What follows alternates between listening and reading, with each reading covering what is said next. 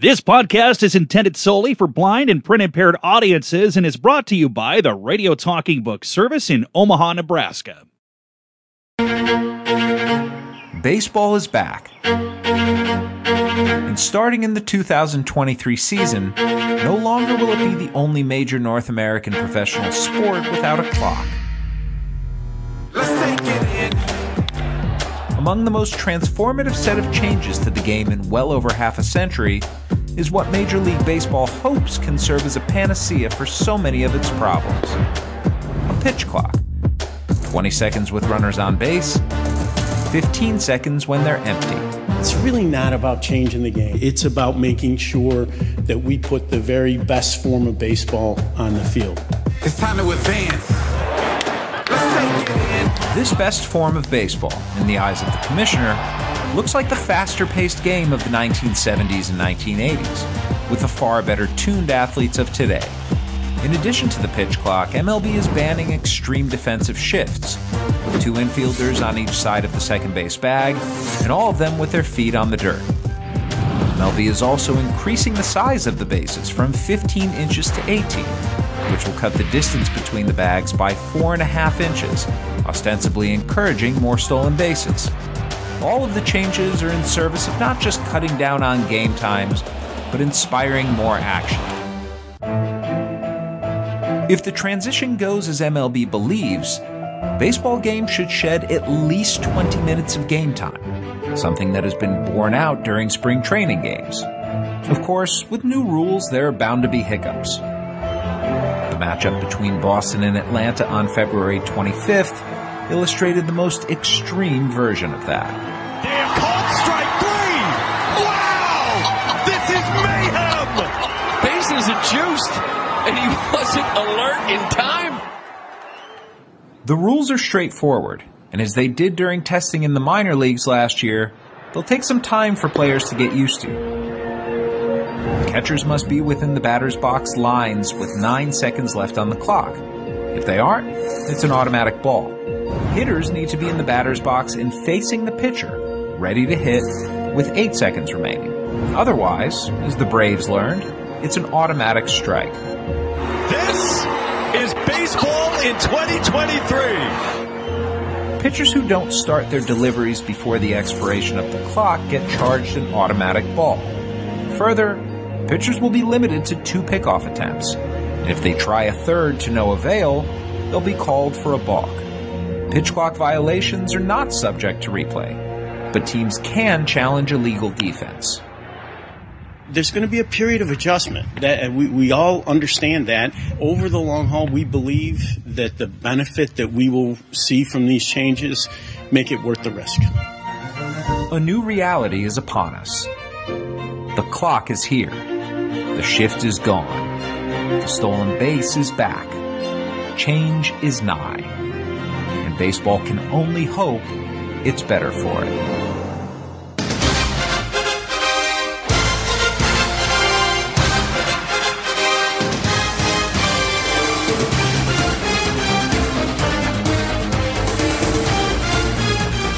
It's time for baseball. From the studios of the Radio Talking Book Service near the corner of 72nd and Sorensen Parkway on the CHI Immanuel campus, this is Michael Foutch, your host. And a very pleasant good day to you wherever you may be. Pull up a chair, spend part of your day with us as we explain some of the changes coming up as the Major League Baseball season begins. So let's go through what some of these rules changes are before we have you listen to one of the guys responsible for this. The pitch timer. Well, the length of games will still be determined by innings, not minutes, but to create a crisper pace, there will be a 30 second timer between batters and then a shorter time limit between pitches.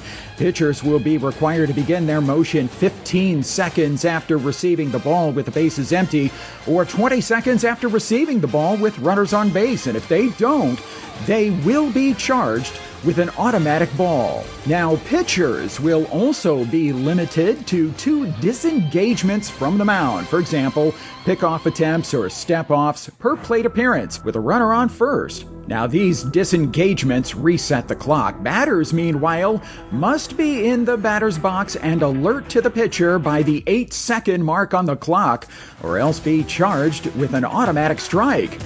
There's restrictions on the shift. The defensive team must have a minimum of four players on the infield with at least two infielders completely on either side of second base. Now, these restrictions are intended to increase the batting average on balls in play and allow infielders to better showcase their athleticism with great defensive plays. And there's going to be bigger bases. First, second, and third have been expanded from 15 inches on each side to 18 inches on each side, while home plate remains unchanged. Now, the primary reason why the bases are bigger is safety, giving fielders and runners more room to operate without colliding. But the slightly decreased distance between bases could help runners on stolen base attempts and bang bang plays. So, when do these new rules go into effect? Well, if you've been watching baseball so far this year, they'll be in effect for all of spring training to provide an adjustment period before opening day of the 2023 season. Now, umpires have been instructed to begin calling violations with no grace period. And will they be enforced during the postseason? You betcha. Will the new rules be used in the World Baseball Classic? Well, no, they won't be used in that tournament. So, what was the genesis of all these rules changes? Well, if you're a baseball fan, you've probably noticed the length of games. You've probably noticed there have been a lot of strikeouts and a lot of home runs and a lot of walks. Well, as MLB sought ways to address the issue of games taking longer with reduced action, the league conducted extensive fan research to determine, in essence, the best version of baseball. The consensus was action, balls in play, a lower percentage of plate appearances that result in home runs, strikeouts, and walks, athleticism on the base paths and in the field, and above all else, a faster pace. Now, from there, Major League Baseball's Competition Committee and Playing Rules Committee assembled a variety of different rules change ideas aimed at prioritizing the fan experience.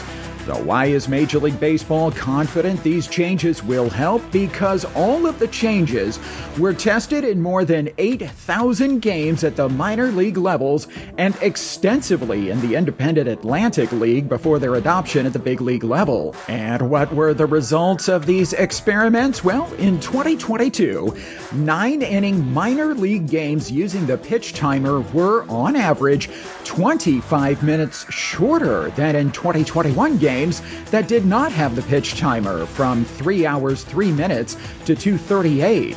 Stolen base activity increased from 2.23 attempts per game to 2.81, and the stolen base success rate improved from 68%, which is barely break even, to 78%. The defensive shift limits contributed to an increase in batting average across the minor leagues from 247 to 249. Well, now, let's take a deeper dive on each of the three rules, starting with the pitch timer. So, what's the purpose of the pitch timer? Well, it's all about reducing the dead time between pitches and create a crisper pace of play. The average time per game has consistently been at or above three hours since 2012. Now, the goal is to provide more action in a shorter window of time as opposed to less action in a longer window. Major League veteran Matt Carpenter, who spent time in AAA in 2022 playing with the pitch timer, said initially I hated it, but I grew into liking it a lot to the point where I would fully endorse it in the Major League game. The big selling point is that the pace of the game is way better. It just is. So, why does the pitch timer increase stolen bases? Well, because of the mound disengagement limits placed on pitchers. With runners on base, the timer resets if the pitcher attempts a pickoff or steps off the rubber to prevent the pitcher from circumventing the pitch timer, as was seen in the original minor league tests. A limit of two disengagements per plate appearance was created. The limit is reset if a runner advances during the plate appearance via a stolen base wild pitch, passed ball, or balk. What happens if a pitcher steps off a third time? Well, if he does, it is treated as a balk. The rudder or rudders on automatically advance unless an out is recorded. Put it another way, if the third pickoff attempt is successful, it's not treated as a balk. So, does the batter in Major League Baseball have any timeouts? Yep, they do. One per plate appearance. Otherwise, the batter must be in the batter's box and alert to the pitcher with at least eight seconds remaining on the timer. What if the pitch timer reaches zero as the pitcher is in his motion? Is he charged with a ball? Nope. As long as the pitcher begins his motion prior to the expiration of the pitch timer, he is not charged with a ball. Now, umpires will wear a device on their wrists that will buzz when the clock expires, so it will be on them to call the violation as opposed to a horn throughout the stadium you might hear for a shot clock violation at an NBA game. So, what about mound visits or injuries? Do those count as disengagements? Nope. Mound visits, injury timeouts, and offensive team timeouts do not count as a disengagement. Well, do teams still have the same number of mound visits available per game like they did last year? Yeah, they do. They still have five. However, an added wrinkle as a result of the pitch clock is that if a team has used up all five of its allotted mound visits prior to the ninth inning, it receives an additional mound visit in the ninth. This effectively serves as an additional disengagement. Can anything else stop the clock?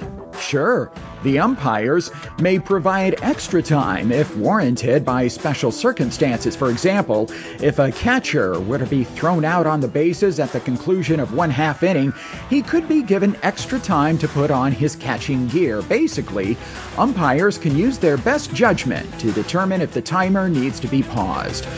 Uh, how common will pitch timer violations be? Well, if the adjustment in the major leagues plays out similarly to the minor leagues, there will be many more violations earlier in the season than later. In the second week in which the pitch timer was in place in the minor leagues last year, there were 1.73 total violations per game, but by the sixth week, there were just 0.53 violations per game. In other words, players adjusted in about a month. The second rule is the shift. What's the purpose of the defensive shift restrictions? Well, it's to improve the likelihood of balls in play, leading to more traditional outcomes and to showcase the athleticism of rangy defenders up the middle. As a frame of reference, thanks in part to the prevalence of extreme defensive shifts, that is to say, all four infielders playing on one side of second base or the other, the MLB wide batting average on balls in play in 2022 was 290, seven points lower than a decade earlier. Cody Bellinger of the Cubs said, I think it's going to bring a lot of athleticism back into the game. Now, these infielders are going to have to cover a lot of ground and show off what they can do, as opposed to standing where the ball is probably going to be hit. Now, for me, just as a baseball fan, I think that's pretty exciting. As far as the shift is concerned, can infielders switch sides? Nope. So if the shortstop is the team's best defender, he cannot switch spots with the second baseman against a batter more likely to hit the ball to that side of second base. Can an outfielder play in the infielder, say, as a fifth defender? Yeah, they sure can. And we're going to talk about that later on. A team can take a bigger risk of the batter hitting a ball the other way to a more open expanse in the outfield. Now, what's the penalty for failure to comply with the shift restrictions? Well, yeah, it's an illegal defense and it's an automatic ball. Now, are shift restrictions subject to replay review? As a matter of fact, they are. Can't an infielder circumvent the rule by running across second base or into the outfield when the pitch is released? Nope. In addition to being physically difficult, such circumvention will be monitored by the umpires as a violation, resulting in an automatic ball. How about the bigger bases? What's the purpose of the bigger bases? Well, the purpose again is player safety. this is particularly helpful on the many close plays at first base. In the minor leagues, injury events near the bases went from 453 with the old bases in 2021 to 392 with the bigger bases in 2022. How much do the bigger bases change the distance between bases? Well, the distance between first and second and second and third is reduced by four and a half inches. The distance between home plate and first or third base and home is three. So you might be asking yourself, how did all these changes come to be? Well, do you remember last spring? There was a lockout that ended when Major League Baseball and the MLB Players Association reached an agreement on a new collective bargaining agreement, paving the way for the 2022 regular season to begin April 7th. After the Major League Baseball Players Association, the Players Union, approved the deal by a 26 to 12 vote, the owners ratified it with a unanimous 30 to nothing vote, officially bringing the three month lockout to a close. At the time, Commissioner Rob Manfred said, One of the good things about collective bargaining is that it gives our players an opportunity to have input on what their workplace and the game is going to look like going forward. And they took full opportunity to provide that input during these negotiations. Our players are great, great athletes. I respect them and respect the input that we received from them during this process, and we really did learn a lot. Now, the new five year collective bargaining agreement includes increased minimum salaries, a new pre arbitration bonus pool to reward the top young players in the game, a raise in competitive balance tax thresholds, the introduction of a universal designated hitter, the widest ranging draft lottery in pro sports, a system to prevent alleged service time manipulation, and limits on the number of times a player can be optioned in a season to address concerns regarding roster churn. The deal also included an expanded 12 team postseason format, bringing playoff baseball to two additional markets each year. And as part of that agreement, a joint competition committee was formed comprising of four active players, six members appointed by MLB, and one umpire. Now, beginning in 2023, the committee was tasked with adopting changes to playing rules such as a pitch clock, base size, defensive positioning, and automatic ball and strike zone. Under the previous agreement, MLB had the right to unilaterally implement rule changes with a one year notice, but the new system allows the game to improve in a more timely fashion thanks to the collaboration between the league and the players. Now, last September, the Major League Baseball Players Association issued a statement expressing the union's disapproval of the new rules regarding the pitch clock and defensive shifts.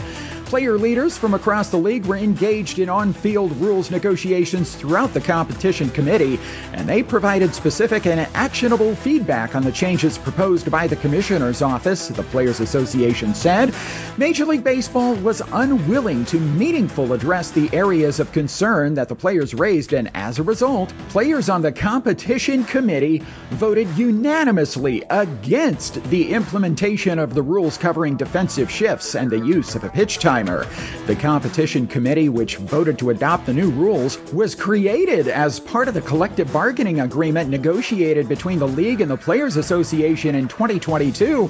So the players really didn't have much room to complain since they agreed to it all to end the lockout. So, here we go.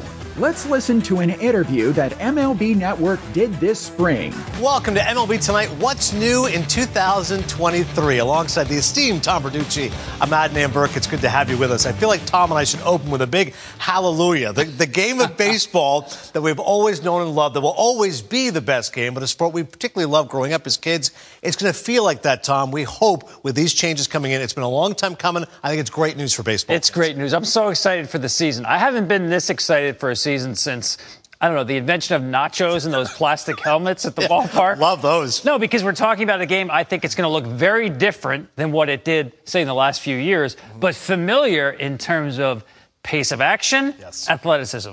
As you've always said to me, it's not about the overall length. It's the it's trimming the fat. It's getting in there rather than the 24 seconds between pitches, 28 seconds between pitches. We're going to get this thing nice and tight. 15 seconds between pitches when the bases are empty, 20 seconds with the runners on. The defensive shift restrictions.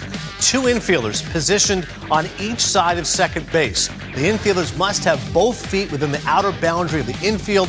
Infielders may not switch sides unless there is a substitution.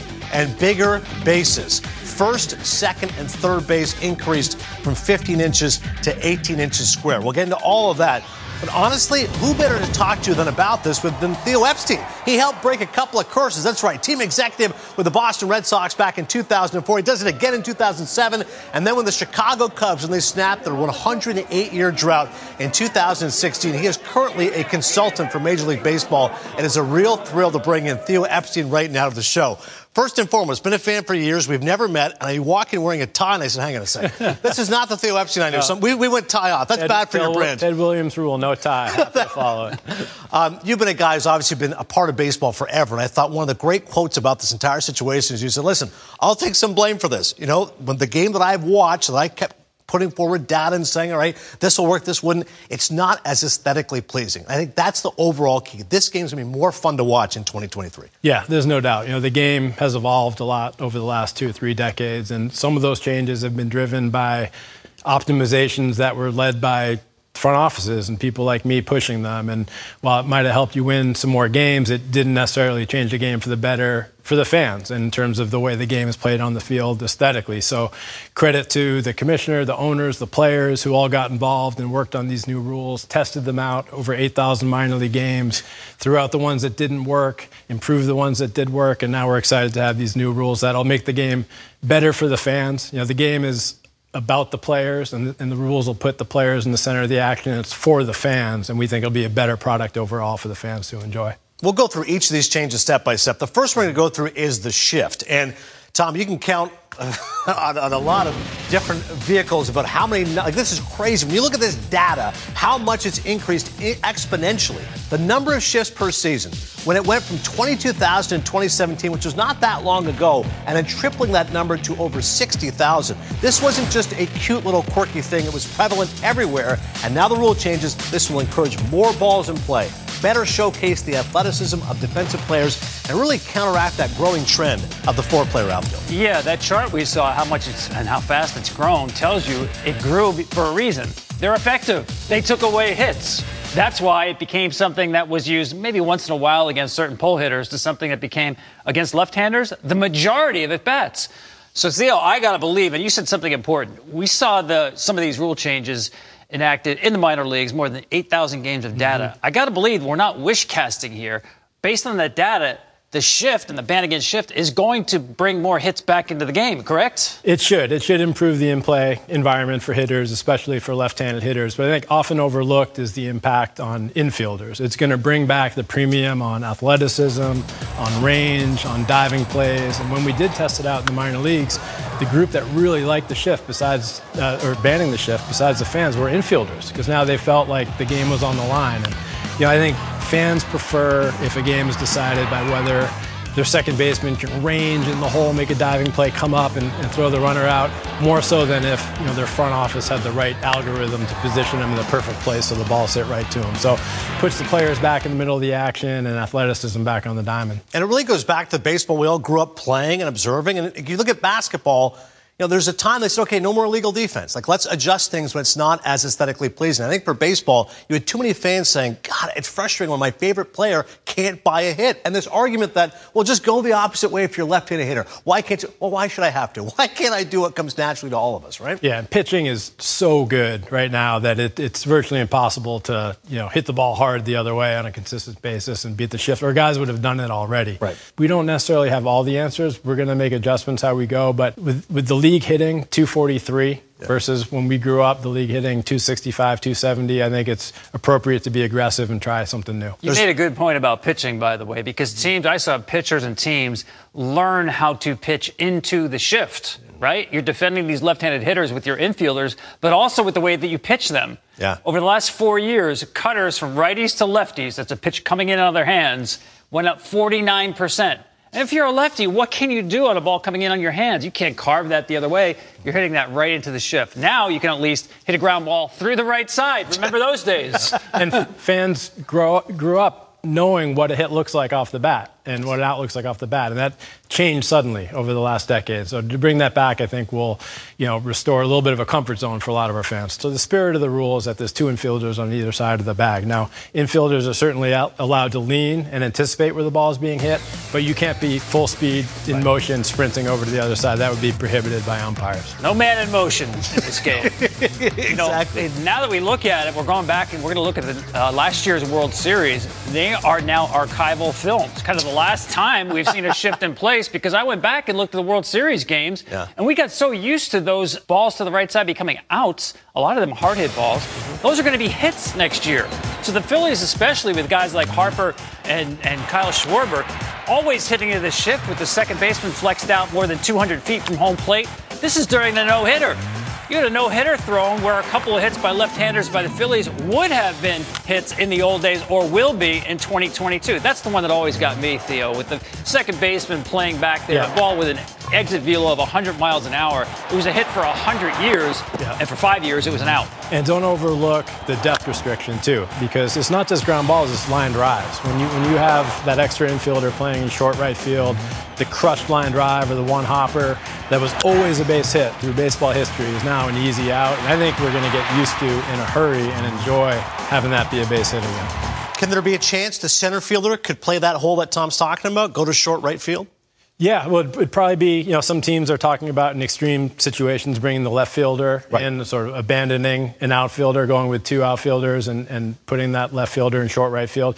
There's a real cost associated with that because now you're, you're covering the whole outfield with just two outfielders, and the flared opposite field ball is a triple or an inside the park home run. So I think we're going to see that, but in select circumstances where you have extreme pull hitters in certain game situations. Now, baseball's new era arrived as many new eras do with a lot of intrigue intrigue and a little awkwardness with the excited embrace of some, the miffed objections of others, and the ultimate conclusion that the game and the world will indeed go on. On the Rich Eisen radio show, the host and his crew had some thoughts from the sidelines. Baseball has new bases. Yes. This is a player safety thing, right? They, they want it this bigger. This is a player safety. It's kind of like less less collisions, less guys getting stepped on. Alex Cora called the new bigger bases pizza boxes. I mean, it looks. so they like added it. three inches on either side. The old bases were 15 by 15. This is 18 by 18? 18 by 18. Okay. 18 inch pizza. Remember when Ellen was hosting the uh, Oscars and she had pizza brought in everyone and those boxes were huge. That's what that base looks like. It's like enormous. The biggest pizza box. It's like 32 slices in it's that. It's gonna box. look weird. It's gonna, gonna look, look weird. weird. They're hoping stolen bases now goes up because you're like six inches closer. well, yes, no, I'm, I'm, for that. I'm all for that. Yeah. Great. And then more infield hits, maybe. Everybody comes out throwing 100 miles an hour. Not getting hits anyway. Everybody throws 100 miles an hour now. But maybe something will drop because somebody's not standing there in short right field like it's some beer softball league. you know? Yeah. Because they've gotten the shift handled. I like it. I like. let's like see if you know certain lefties. Let's see if their averages go and up then this year. We get the pitch clock too, don't we? You know, as we're recording this on RTBS, it's spring training. So, as in that show, whose line is it anyway? The games don't count and the runs don't matter. So, what better time then for the league at large to acclimate to the most ambitious rules changes in modern history? Well, the first slate of games with the pitch timer, defensive shift restrictions, and bigger bases arrived February 25th in the Grapefruit League in Florida and the Cactus League in Arizona. And as promised, games were quick and enforcement was strict. Brewers manager Craig Counsell said, You feel the difference, no question about it. San Diego manager Bob Melvin, whose Padres lost to the Mariners 3 2, said, If this is going to be the pace of these games, I'm okay with it. First look so far, so good. Now, all involved were warned that there would be no grace period with regard to the rules, and the first player to be penalized for violating the pitch clock in 2023 was Manny Machado of the San Diego Padres during one of those spring training games against the Mariners. Now, Machado told reporters after the game that the umpire warned him, but he wasn't able to get back into the box in time. He'll have to learn to adjust, he said, after he got called for a strike. It's going to be interesting to see, Machado said. Who knows where this leads? We're in the record books at least.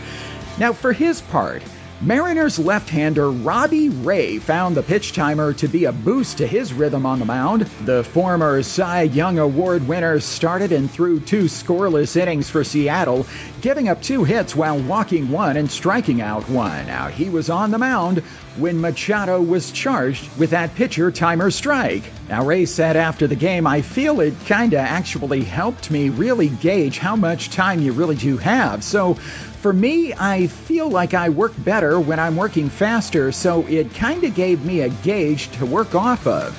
Now, his counterpart, Padres pitcher Nick Martinez, felt much the same way, adding that there was another factor to thank for how smoothly things went for him. Now, the Seattle Mariners win over San Diego was played in a crisp 2 hours and 29 minutes. The other Cactus League game of the day, a 6 5 walk off win for the Royals over the Rangers, was played in 2 hours 33 minutes. Right hander Glenn Otto started for Texas against Kansas City, giving up two runs on one hit, walking one and striking out five in two innings. He also gave the new pitch timer a positive review. Otto said, I liked the pace of play. I liked how when I went and chased a foul ball to the dugout, they didn't start the timer until I got back to the back of the rubber. I think I was caught with a runner on base once where we had one second, and I had to get it going, but we've been practicing with it. Change is always going to make some people uncomfortable, but I felt good with it. And Royals pitcher Daniel Lynch had this reaction. There's a difference. I think everybody sees it, the pace of the game, and you know it'll take a little bit of an adjustment period for our guys. But it was pretty crisp first game. Uh, you know, I think Robbie threw the ball pretty good. Stuff was great. You know, command. It'll take him a little while to settle in, and after that, our, our bullpen guys threw the ball really well. I think Prelander Berroa certainly stood out. Uh, really good, impressive performance by him. You know, first game, some balls hit hard. Thought we played pretty good defense, and we'll move on to tomorrow. I, I think just the pace, man. You feel it. Players feel it. Uh, I think kind of just listen to guys in the dugout. They kind of liked it. You know, they say that now. We'll see how it goes down the road, but. It did. It's, it's a crisp game. Uh, pitchers are on the mound. They're getting the ball. They're going right after. You got to be ready to hit. You know, get up there and swing it. And that's what we saw today. So good start. Rangers second baseman Marcus Semien, who said he didn't feel rushed at the plate, he was more focused on the new shift restrictions while on defense. The restrictions on infield shifts are designed to result in more hits, which Semien said he thinks will be the result. Royals first baseman Vinny Pasquantino had perhaps the most eventful afternoon when it came to the rule changes. He went two for two with a home run and a single that quite possibly might not have been a single without the new shift restrictions. He was also party to the first penalty charged to a major league pitcher for not adhering to the pitch timer. Rangers left hander John King was the culprit on a 3 0 pitch to Pasquantino in the fifth. Now, Pasquantino said he loved the new pitch timer. He joined Machado in the History Makers Club, also echoing the humor which Machado described the distinction. So, my first three pitch walk, Pasquantino quipped. History for me, that's for sure. I asked for the ball, but they'd already put it back in play. Pace of play, you know. Crowd of 7,923 has had a good day at the ballpark here in their first Grapefruit League game. And now time called. Conley took too much time. He's out. He wasn't. He oh. didn't have his eyes on the pitcher oh. by the eight second pitch mark on the pitch clock. And that's going to be the ball game. Conley was headed to first. He thought it was going to be a penalty for a ball, ball four. Oh, my goodness. The game just ended on a pitch clock violation. And now, home plate umpire John Libka visiting with Walt Weiss down there outside the Braves dugout. Wow. How about that to end an inning? Now, whether baseball fans like or hate the new pitch clock, it could soon have a huge impact on the outcome of games. And so it was already this spring that a game between the Red Sox and Braves in North Port, Florida ended in the bottom of the ninth with the score tied as there was no intention between the two teams of using up extra men to play extra innings, when Braves infielder Cal Conley, who was up to bat with the bases loaded, two outs, and the count full, was not alert to the pitcher by the eight second mark of the pitch timer and therefore was assessed an automatic strike struck out lagging. Game over. Braves manager Brian Snitker said, These are the kind of things that tell you why we're starting this right now. You never know what might happen. That instance right there shows you what could happen. Now, if anything, an early prevailing opinion after the first two games of spring training is that some pitchers have been guilty of overcompensating for the timer and working too quickly. Red Sox manager Alex Cora said, We felt that the pitchers were rushing, you know, and then they were making pitches at 10 seconds and 9 seconds instead of like taking your time. There's no rush. Reds prospect Brandon Williamson, who had extensive experience with the pitch timer in the minors, noted that the field timing coordinator operating the timer in the big league game he'd pitched against the Cleveland Guardians was more consistent than what he was used to previously. Now, in AAA, he said, there were plenty of times where I thought the clock was, for whatever reason, started too early or started too late, Williamson said. I thought today was really consistent, and I hope it's like that for the rest of the year. Blue Jays superstar Vladimir Guerrero Jr. said, I don't know if you guys noticed, but before I used to walk slow to the plate from the on deck circle. I'm trying to catch up to time now, though, so I'm walking faster to the plate, and that way I have more time to get ready added Yankees shortstop Isiah Kiner Falefa. Now, for me, a couple of times, I caught myself picking up on our coaches for positioning, and then I looked up and I was like, oh wow, our pitchers are already on the way home. The tempo is a lot faster. Infielders, we're going to love it. We're always going to be ready now. Though each of the rule changes has its own intention and its own application, the ultimate goal of their collective arrival is a sport with more action and a brisker pace and an estimated 46% of players on 40 man rosters have first hand experience with the new rules in the minors, so it's not as if the entire big leagues are flying blind. But that doesn't mean we haven't had and won't continue to have awkward moments in the exhibitions mostly oriented around the timer. Cleveland Guardians manager Terry Francona said, You know, the thing I caught myself doing was watching it too much. And anytime you see an umpire pull out 24 pages, you know they are too. So we're all trying to get a feel for it. I'm glad they're coming in in a couple of days because we've got some questions. I think there are some inconsistencies that we'd like to ask questions about. I do think we'll adjust. I was even asking umpires, and they were saying the AAA umpires that they've talked to said they adjusted, so we'll adjust. Better to be uncomfortable now than on opening day, and that is what spring training is for. Brewers manager Craig Counsell said, You learn something about it every day. We've got a bunch of stuff written down that we'll ask questions about, but it was a crisp game, and we felt it. It was better. There was more action. The time between pitches was less. It definitely has its warts, but this is something that will ultimately benefit the sport of baseball in the end. Pitchers also seem to love it a lot. Why? Well, this at bat from Pirates outfielder Tucupita Marcano shows us exactly what the deal is. Now, he may have had just the quickest strikeout in Major League Baseball history against the Yankees' Wandy Peralta. Not only did it take just three pitches to strike Marcano out, but those pitches also all came within a few seconds of each other. All it took was eight seconds to fall 0 2 in the count. Oh, a little quick pitch right there. oh, Wandy Peralta. pitch for the clock. How he, about that? He got the 16 seconds there, or he's got the thir- 12 seconds there, I think. And now Tucupita's down two strikes within eight seconds. Wow. Don't need no pitch clock. Wow. So, of course, Marcano probably wasn't completely prepared for the speed Peralta was moving at. He didn't seem to be anyway. So, pitchers are going to catch batters off guard with some of these pitches all season long. There's not a lot of pausing between pitches anymore. Batters have to stay at the ready, and if they don't, uh, they'll end up like Marcano did there.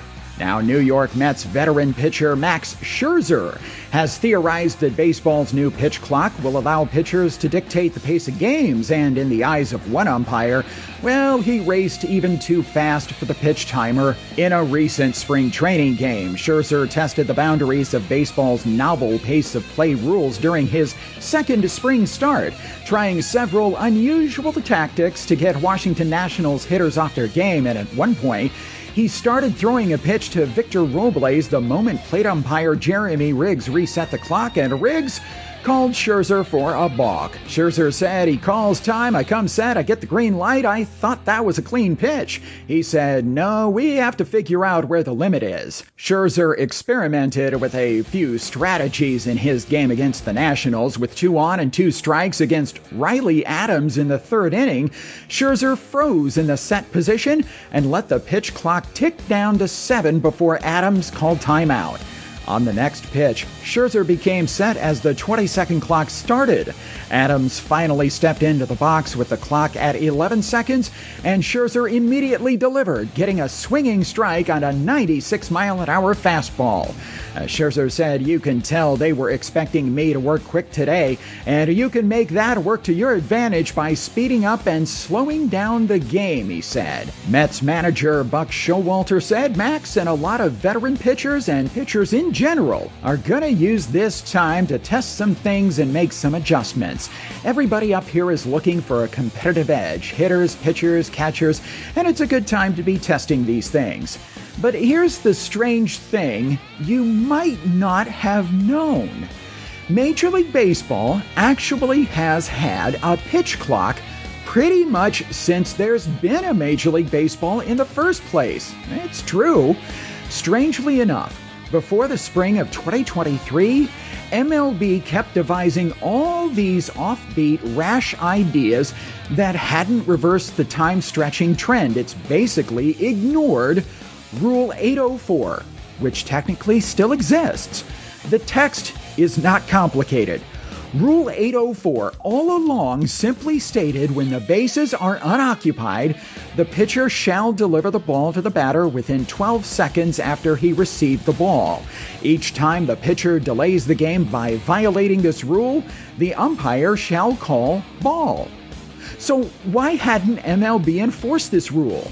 Did they fear that umpires would ignore it or the players' union would protest? Perhaps they could, but how do you willfully ignore or protest an existing rule? So, in fact, we found some research on Rule 804's potential effect.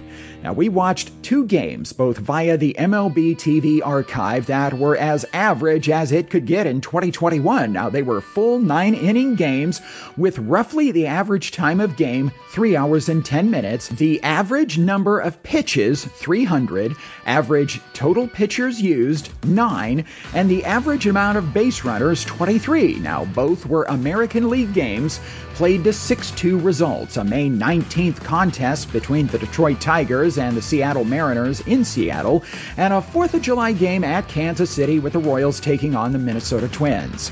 Now, the study clocked the time between pitches to see how much time would have been saved had the pitchers delivered their offerings within the required 12 seconds. The study checked the length between pitches when the bases were unoccupied, as the rule states, and ignored the delivery time after foul balls and situation when players or umpires called time. And almost immediately, the study found in both games that the starting pitchers were mostly in compliance with the 12 second rule, at least the first time through the opposing team's lineup. In fact, Detroit Tigers pitcher Tarik Skubal, in particular, was taking as little as seven ticks between pitches. Somewhere, Commissioner Rob Manfred would be smiling ear to ear to hear news like that. Now, as the study went in further, a few things became apparent. One, the pitcher was not always at fault for violating Rule 804. Hitters were taking their time too. A few years back, MLB had ordered them to stay in the batter's box between pitches and not waste time at the risk of earning fines. Well, that helped. But there was still a lot of readjusting going on within the box, even as they didn't swing at the previous pitch. Now, obviously, such actions can't place the blame for a 12 second violation on the pitcher, so In fairness, perhaps Rule 804 did need to be amended to allow the umpire to call strike if the hitter ended up being the one causing the delay, and that is actually what happened in a real game. Back in 1988, in the bottom of the seventh inning in April, with the New York Yankees pitcher Charles Hudson on the mound, Minnesota Twins outfielder Dan Gladden, who had a reputation as a bit of an argumentative hothead, stepped out of the batter's box to get ready. The home plate umpire, Tim McClelland, got fed up with Gladden's delaying antics and waved for Hudson to deliver the pitch, with Gladden still outside the batter's box. Hudson, puzzled, obliged, and threw what would have been right down the middle of the zone. McClelland rang up Gladden for strike three, and well, here's audio of that encounter.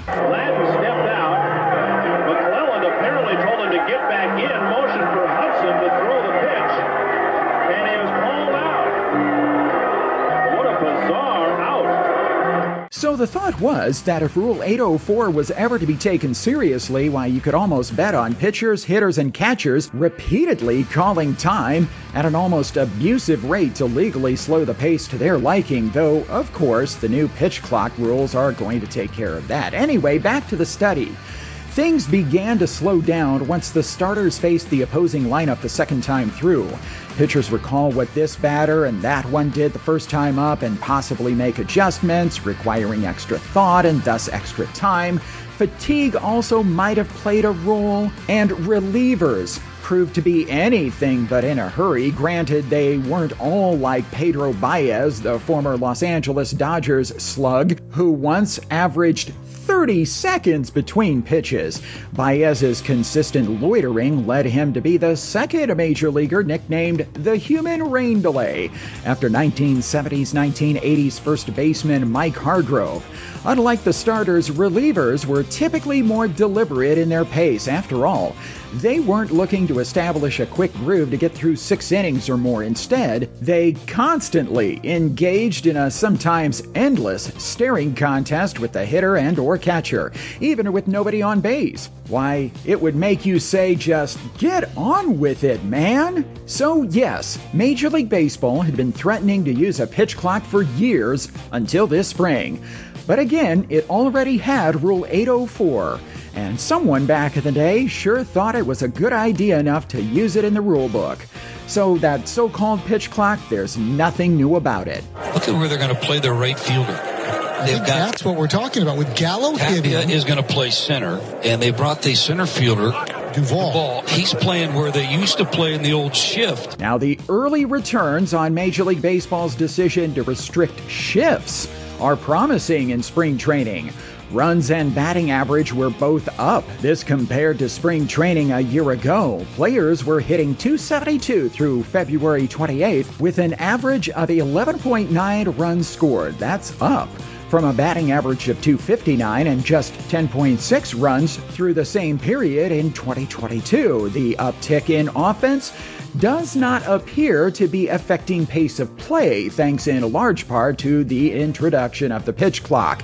The average game time through February 28th was 2 hours 39 minutes, and that's down from 301 over the same stretch last spring training. Now, this is one of Major League Baseball's rules changes designed to get people who never watched the sport to suddenly become interested in.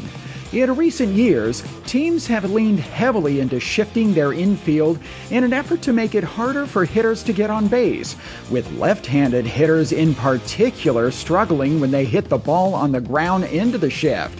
Now, the new rule indicates that four infielders need to be on the dirt and only two can be on either side of second base. Teams can no longer throw an infielder in the shallow part of the outfield in between their first baseman and whomever is lining up at second, and this is theoretically good for a guy like Joey Gallo of the Minnesota Twins, a lefty hitter who almost exclusively pulls the ball to the right side. But unfortunately for him, the Boston Red Sox figured out a loophole in the rule already. The Twins and the Red Sox played a spring training game March 3rd, and Gallo stepped up to the plate in the bottom of the second inning. Now, while Boston did indeed have two infielders on either side of second base, and all of them were on the infield dirt, the team's center fielder, Adam Duvall, positioned himself in right field in the spot where a shifting infielder would be in years past. The team's left fielder, Raimel Tapia, went into center, and the Sox just assumed that Gallo wouldn't hit the ball into left field. Now, Gallo ended up getting on base via a walk, and the next batter, Kyle Farmer, hit a home run, which is presumably the baseball gods getting back at Boston for this one. Time will tell if the league will try to do something about this, in part because the shift rules have worked out rather well. ESPN, for one, noted earlier this week that batting averages were up 13 percentage points compared to this point in spring training last year. Left handed batters, hurt by the increasingly popular practice of bunching defenders on one side of the field, are exacting their revenge by signing sweet post shift contracts. Baseball fans are in for a real treat this coming season. More Joey Gallo. The strikeout prone 6'5 slugger is as close to a perfect example of the state of Major League Baseball in 2023 as you're going to get. The banning of the so called shift that has already enriched left handed hitters such as Gallo. The shift had been especially detrimental to lefty batters who, for some reason, had more trouble than righties hitting the ball to the opposite field where the fielders just weren't. The prospect of shiftless major league games has already altered how teams are putting their rosters together, according to experts who spoke to Forbes magazine. Now, Scott Boras, who Forbes called the most powerful agent in all of sports last year, put it succinctly having a refrigerator at second base who can just hit won't fly anymore. It also means big changes in player compensation. Clearly, left handed bats will benefit, Boras told Forbes. They were all dramatically impacted by the shift. The elimination of the shift brought the promise that those players' performances would benefit. The agent singled out left handed hitters Corey Seager of the Rangers, the number three highest paid MLB player in Forbes' annual ranking in 2022, and the Phillies' Bryce Harper, the ninth highest, as the two players who'd benefit from the rule change. Both are signed through 2031, so their good fortune would be mostly statistical. But Gallo, a Boras client, stands to benefit on the stat sheet too, but despite his shortcomings, he's already improved his bottom line. Gallo hasn't batted higher than 199 in the last three years. His 2022 season was particularly anemic. He hit just 160 in 126 games, the equivalent of 16 hits every 100 times at bat. The MLB average was 243. Now, in baseball, there's a derisive expression about a player not hitting his weight, and Gallo tips the scales at about 235. Now, though he's hit as many as 41 home runs in a season back in 2017, making him a premier power hitter, Gallo's most consistently impressive offensive statistic has been the frequency at which he strikes out. Over his career, Gallo has averaged 226 strikeouts for a 162 game season, an achievement that would put him in the running for the crown in just about any league in just about any year. Now, by comparison, Babe Ruth struck out an average of only 86 times in a full season, and more recently, the player who replaced Gallo in the Yankees lineup last season, Andrew Benintendi, has a more modern average per 162 games of just 125 strikeouts, and none of it has prevented Gallo from increasing his income. Now, with the shift gone, Boras negotiated a raise over his 2022 salary of 10.275 million. This offseason, Gallo signed a one-year deal with the Twins for 11 million dollars. More proof that the death of the shift means a reborn career, at least financially, for Cody Bellinger. Another left handed hitter and Boras client, Bellinger has endured three inexplicably awful seasons since winning the National League Most Valuable Player Award with the Dodgers in 2019. And that year, he had a 1.035 on base plus slugging percentage, a key offensive metric. But by 2021, Bellinger's OPS was just 542, and in 2022 it climbed all the way to 654.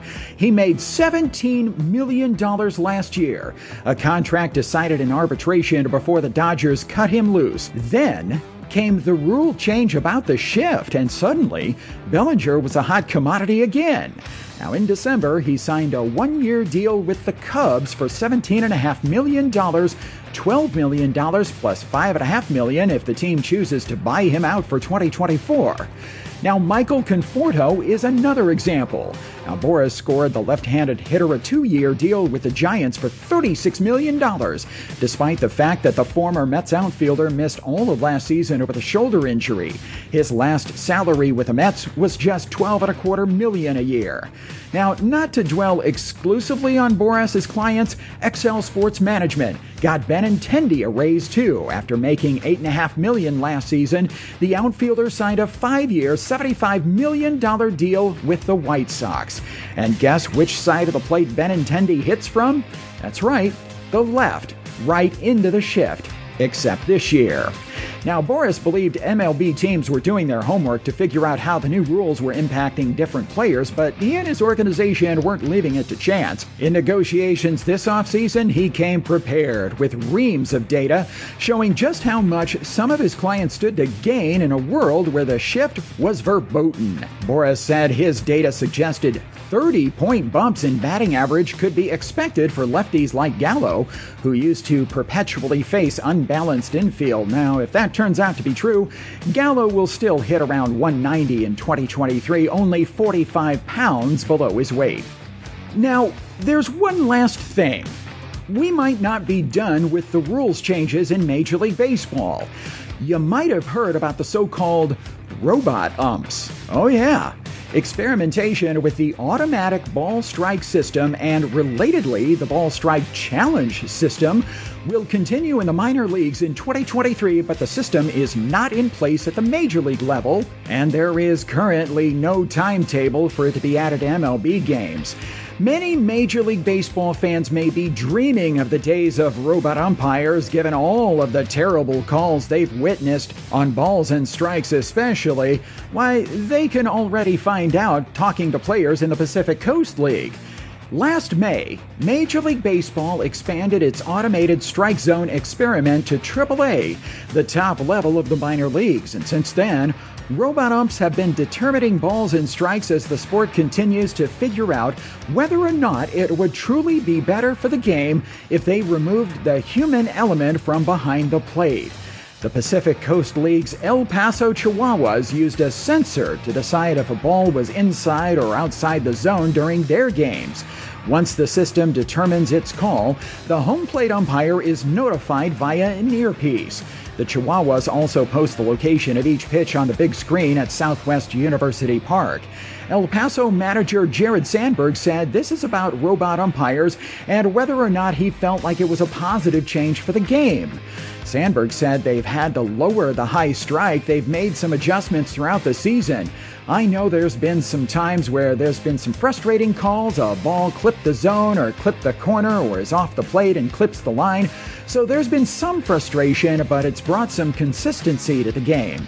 Now, while the system is still working out the kinks, Sandberg noted that one thing that's changed is the number of player complaints directed at the umpire. Sandberg said it's just less barking and chirping from the players. You can't yell at a robot umpire, so robot umpires will reportedly be implemented in all 30 AAA stadiums during the 2023 season, including Werner Park in Papillion, the home of the Omaha Storm Chasers. Now, Buster Olney of ESPN reported that two different systems will be used. Olney said the automatic balls and strike system, commonly referred to as ABS, will be deployed in two different ways. Half of the Class AAA games will be played with all of the calls determined by an electronic strike zone, and the other half will be played with an ABS challenge system similar to that used in professional tennis. Each team will be allowed three challenges per game, with teams retaining challenges in cases where they are proved correct. Now, MLB's intention is to use the data and feedback from both systems over the full slate of games to inform future choices, and that drew a mixed response. Some opposed the move to robot umpires or at least seemed skeptical of how it might be applied. Now, extreme rule changes being implemented without taking into consideration the players they directly affect, one of them said, experimentation over development, this sucks.